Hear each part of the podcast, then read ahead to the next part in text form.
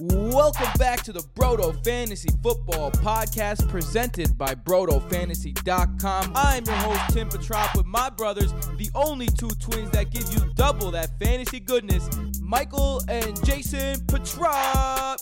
Hello, everyone, and welcome back to the Broto Fantasy Football Heat Wave. Heat 30 wave.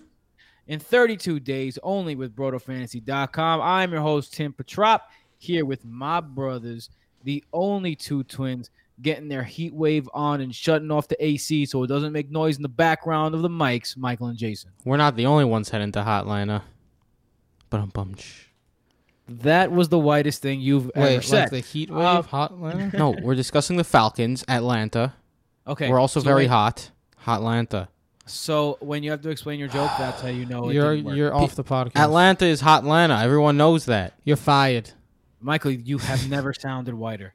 Um, BrotoFantasy.com, Patreon.com slash BrotoFantasy to join listeners leagues, get a ton extra. Um, we do this every week as well during the season. Stick with us here on the Broto Fantasy Football Podcast. We look at every single fantasy viable player every single week, and we give you the advice that helps you win championships. Championships. Um, the offensive outlook for the uh, Atlanta coordinator, the Atlanta coordinators, the Atlanta Falcons offensive coordinator position and head coach position look exactly the same as last year. So let's get into it. My mortal enemy, Matt Ryan, uh, is the quarterback for this team. I drafted Matt Ryan one year and he ended up shitting the bed, and I have not liked him ever since. But for fantasy, he throws the ball a lot, so people just assume he's a top quarterback. Actually, last year he backed up a QB1 season with a QB1 season for the first time since 2012. That's a long ass time, people. Last year he was a quarterback 11 following a quarterback 2 performance, 15 the year previous to that. So he does have a history of going up and down and up and down and up and down and up and down. With that being said, this is his second year under an offensive coordinator, and he usually finds better um, success in his second year with an offensive coordinator. This is third year with Koetter, second or third year, either way. Again with the coordinator. This is actually his fourth year playing with Dirk Koetter. If you go back to Mhm. his early years in Atlanta as well. Right, but third year in a row. So this is third year in a row with the same coordinator. The first time he's been able to do that in a very, very long time. And we know that Matt Ryan is better when he understands an offense very well. Um, he's getting older, but he's still going to be throwing that ball and slanging that thing with a terrible defense on the other side in a dome with very, very talented people around him. As much as I hate Matt Ryan, the quarterback, and I don't think that he's the guy that can lead a team to a promised land, you, it's pretty hard not to like Matt Ryan, the fantasy quarterback. That is correct. Sometimes volume can buoy you, and we know Matt Ryan's going to have that volume. Uh, he's passed at least 600 times in six of his last eight seasons. He's had less than 4,400 yards only one time in his career. And last year, Fan- Fantasy Pros considers busting 14 points or less. The only quarterback who this, the only quarterback who busted less than Matt Ryan last season was Lamar Jackson. Ryan loves to bust. So he's not really a buster. He can he can go out there and sling the ball for a very long time. He really delays those busts. So he has Julio and Ridley to throw to. Now he has Todd Gurley on the squad. And last year, the only thing I don't like is that his yards per attempt was the lowest in his career, but he had the most completions in his career. So that may have just been a part of what Dirk Koetter was implementing into that offense more short, quick throws. His true throw value dropped from 5th to 15th. But when you're throwing as much as he does, it doesn't really make that big of a difference. He wasn't the MVP candidate who finished second in points. I mean, second overall, but he finished 11th overall because he was a quarterback one. So I he's definitely going to be a back end QB one this season. I don't think you can say otherwise. The the Falcons passed 62% of the time in neutral game shifts um game scenarios last year. So they're a pass first team. They always, I mean, they basically always have been. Yeah. So you want that quarterback. Especially because we don't really know what Todd Gurley is going to bring. Yeah. Because Todd Gurley, Todd Gurley's like 91 year, has like 91 year old knees. you don't this you don't like Todd Gurley that much, right? I don't like Todd Gurley, no. Yeah, I I don't know, man. I I got a little bit into Todd Gurley doing this. Oh no. Tim, I'm just gonna chop it into Todd Gurley because f you, Um, yeah, I, I, I will tell you this though. You're gonna be the only one on this bandwagon. That's for damn sure. dude. Hold on. Last year, Freeman and Hill's combined stats: 979 rushing yards, four touchdowns, 497 receiving yards, five touchdowns. That's a 1500 yard, nine touchdown player. Gurley isn't getting And if we 100 see percent what- of the work. Yeah, okay, I know. But if we see what Gurley did last year, 857 rushing yards, 207 receiving yards, 14 touchdowns. Like he's still a guy that can produce. The Rams offense was so much better at the end of the second half last year when they started using Gurley as a workhorse again. He had more rushing yards and receptions in the second half last season. He can be what Devonta Freeman was being picked as a first round pick. Like he can be that guy that can put up very good numbers. Is he the same Todd Gurley? No. And there are health issues. But right now he's going at running back 15. I have him ranked at running back 20 because of the concerns. But he's going to be a very solid RB2 at the least. I mean, the problem I have with Todd Gurley is that, like you said, he's going at RB 15, which I don't absolutely hate. Just that if you want Todd Gurley, you either have to draft him in the late second or early third, and that's just absolutely absurd to me. When you could get guys like DJ Moore, Allen Robinson, Kenny Golladay, Mike Evans, Chris Godwin, even DeAndre Hopkins, like these guys are falling to that point. If you're taking Todd Gurley be- before them, it just it's just mind-boggling to me, especially when you could get guys like Chris Carson in the late third or Le'Veon Bell in the fourth. I agree. I think his. So I don't- I have him at running back 20, but I don't know. I, I softened up to him. So it's not like I hate Todd Gurley per se. I just I'm not excited about Todd Gurley. Like I doubt he's gonna be this like workhorse. Did you guys know Falcons running backs went for 1,500 yards and nine touchdowns last year? Because I didn't. I mean, they're a good offensive team. That's not surprising to me. I think that there's a difference though, because I think Todd Gurley might be washed. That's And what I'm, I'm not- saying. I'm- yeah, I'm He not was saying they're that- already he's already like taking days off because of his knees and He shit. was good in the second half last year, man. his own coach said, you know, he he doesn't have that explosive cutting power that he used to have. Or, I'm, I'm paraphrasing, but you know, we could still we could still get something out of him. Yo, Todd Gurley, man, last year, do you know how many times he was targeted in the passing game? Not that much. Fifty times. That's Yeah, decent not- amount. No, that is a pretty He damn averaged two amount. less receptions per game last season than the year before. Oh yeah, he clearly wasn't. I mean, he But wasn't 2018 thing, though. Gurley, obviously. But the Rams threw to the running back just as much as they did. I mean, I'm sorry. Rams running backs ran routes just as much as they did the year before. He turned 49 targets into 207 yards. That is a disgustingly disgusting 4.2 yards per target last season. Uh, he had but he's a running low- back. It's a little hard to But that's why you're drafting Todd Gurley to be that receiving like. He catches a screen pass, he loses three yards because he gets hit right away. That's gonna affect well, yards per attempt. well, then why are why did two years ago he had seven point two yards per target, and Well, three years ago he had player. nine he had nine point one yards per target. That That's was what I'm saying. He was a much better player then, but he's getting targeted at the same amount. It's just that his actual production is way lower than it was in previous years, and I don't see why that would change this year. I think that he's on the decline. Not only that, he averaged 3.8 yards per carry. That is the lowest since the John Fox debacle of 2016. But you're talking about a guy 4.7 and 4.9 the two years prior. Like it, they're not everything, but in every single metric that you look in Todd Gurley, he was worse last year than he was the year before, and they gave him up for free. They gave him up, and then they spent their number two pick, their number one pick overall, their second round pick on a running back. So they have the the, the Rams. They have holes, and they chose to let Todd Gurley walk and not fill those holes, and instead fill the hole of Todd Gurley because they did not believe in Todd Gurley anymore. And he got a, a very sweetheart deal uh, in Atlanta, and he got a really team friendly contract. So yeah, you take a shot on a guy like that, but I cannot. Like Michael said, I can't see drafting these guys before him. I don't see a situation where I have Todd Gurley on my team, especially if you got to take him in the fourth round. No, no, absolutely not. no. Third. He's going Fourth third round is very reasonable. Well, well, if you got to take him in the third round, hell no. I'm not even taking him in the fourth round. I'd rather, I'd much rather have like Tyler Lockett or Robert Woods in that spot. Dude, I'm- I if did say that I have my running back 20. I'm just saying he has an appetite. I feel like people are forgetting. I'm not. I mean, I'm not arguing Go with you. I'm just yourself. my case.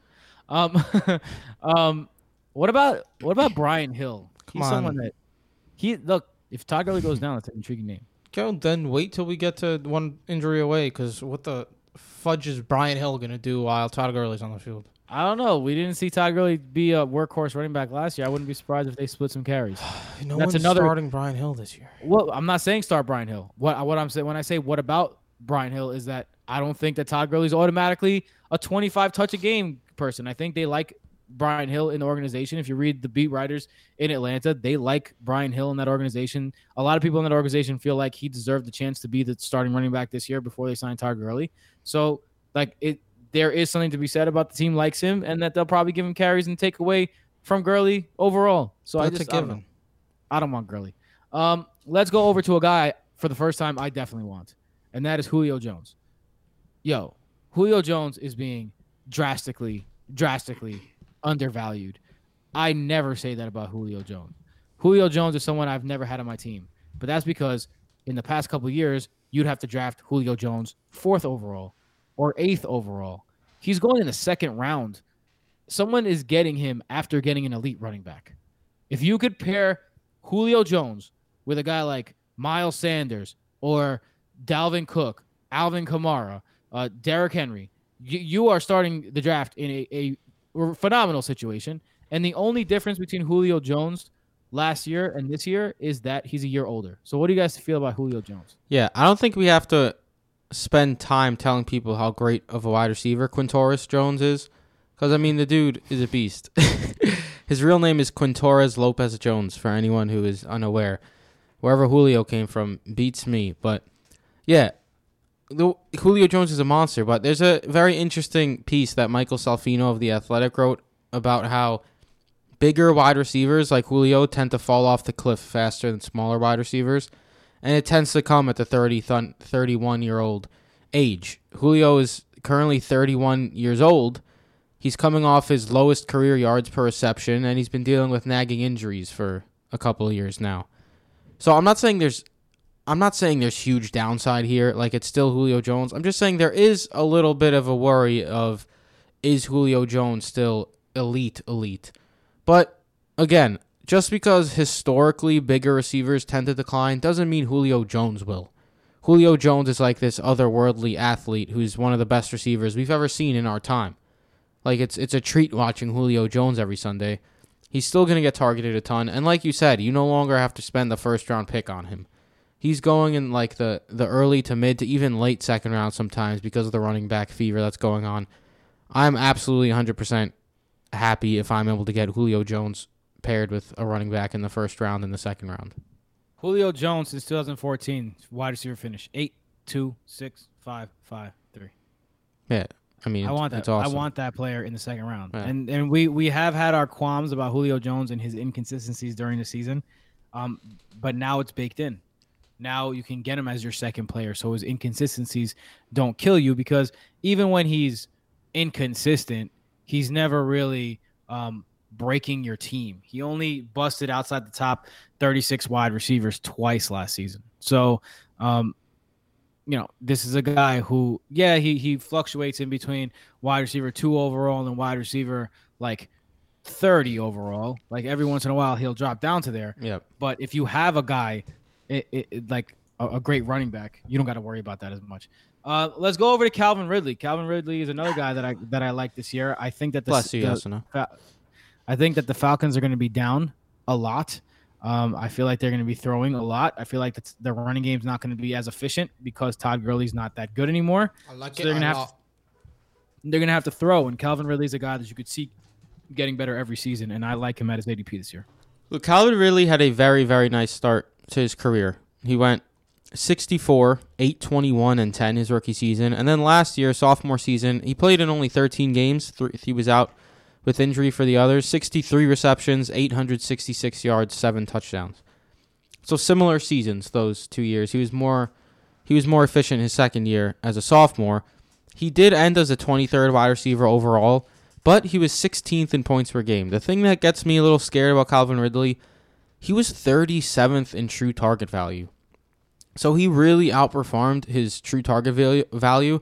So that either tells you that he's just a very good receiver, outperforming true target value, which very good receivers can do, which I'm not so sure about because I like Calvin Ridley, but I've never really loved him. Or he's getting a bit lucky, mainly in the touchdown department. He has had 17 touchdowns through the first two seasons of his career. I wish I could. Now I'm just thinking about it. I wish I looked up the first two years of players' careers to see what touchdown records are. But 17 has to be a lot for a rookie in his first and second year. And he had seven touchdowns last year, only five red zone receptions. So it's not even like he was used in the red zone. So Like he had touchdown. less red zone receptions than touchdowns. Yeah, so he was catching long touchdowns, and those aren't always very sticky year to year. But with that being said, his current ADP is wide receiver 17. So the main argument for Ridley this season is now that Austin Hooper's gone. Uh, Rightfully so, because Hooper leaving means 100 targets are available, 800 yards are available, maybe more red zone work is available, as Hooper had 10 red zone receptions last season. He's also looked at as inconsistent, but he was less inconsistent than you might think. Of his 13 games, four of them were single digit performances, which is bad, but eight times he was in the top 36. So he was basically basically a startable asset every week as like the number three in that option, eh, excuse me, in that uh, offense behind Hooper and Julio Jones. So I'm not I'm not sold that Ridley is like this heir apparent to Julio and he's gonna be a beast. I think Ridley's a very good receiver. I don't think he's like an alpha receiver, but at an ADP of wide receiver uh, 16, which is what his current excuse me wide receiver 17, which is what his current ADP is at, you're basically drafting him at his almost at his floor. It sounds a bit crazy saying wide receiver 17 is his floor, but he, he was wide receiver 16 in points per game as a sophomore with what should be a lesser role. So I'm actually I thought I was gonna because I wasn't a big I'm not that big of a fan of Ridley. I thought this was gonna go the opposite way. This actually made me more interested in Calvin Ridley because he's gonna have those spike weeks. He always does, where he's the main guy and not Julio. He has two or three of those a year, and he was uh, he's been very efficient. It's just the touchdowns scare me because if he's not as efficient scoring touchdowns as he's been the last two years, then that's how he falls out of like the top 24 wide receivers. I mean, yeah, I yeah, yeah. I I I, I like I, li- really like how you broke down Calvin Ridley, but I I feel like I feel like the running game is gonna be so bad, and the defense is gonna be so bad that he's gonna be more safe this year than he was last year. I'm, But yeah. I, I agree. I, I think that could definitely be the case as well. Yeah. Um. Any other wide receivers you want to talk about in this offense? Yeah, quick shout out to Russell Gage because Gage ended last se- season seeing six targets in five of his last six games, including 9, 10, and 13 targets. I know there were injuries around him. Ridley missed time, Hooper missed time. But Russell Gage's ADP is currently wide receiver 100. So, like, I'm not drafting Russell Gage in a typical league with short benches with like 16 man rosters. But if I have a 10 man bench or I'm in a deep best ball league, I'm taking a shot on Russell Gage. Wide receiver 100 is absurd. You don't find players who saw double digit targets last season available at ADP of wide receiver 100, especially when they're young. So I'm taking a shot on him late in like best ball or deep league drafts. 100%. Because especially if Julio or Ridley goes down, he's hopping into a great spot. Yeah, and both have missed time each of the last couple of years. One of the reasons why Gage is a Russell great Gage, last round best ball pick. One of the reasons why Russell Gage and uh, Calvin Ridley, the Twins, feel this way about them is because of that tight end shift over to Austin, over from Austin Hooper. Uh, Hayden Hurst comes limited uh, success in Baltimore. We saw Mark Andrews really take the reins as the starting uh, tight end and the you know the dominant pass catching tight end in that offense. Hayden Hurst though does have some experience, played forty percent of his snaps um, in the slot. So uh, does have some experience in the slot. Did have some success as a pass catcher.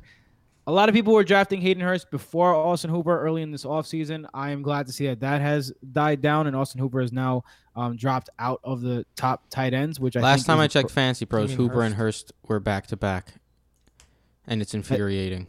at eleven and twelve. Yeah, Okay, so so a little bit off. So he's still being drafted as a very fringe tight end one.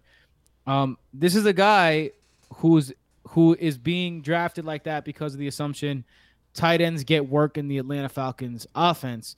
And as I've mentioned numerous times in this podcast, um, that's just not the case. Uh, Austin Hooper was the reason why the Falcons tight end was good last year. Because before Austin Hooper, the last playable fantasy tight end from the Falcons offense is a guy by the name of Alge Crumpler. And before him, Tony Gonzalez.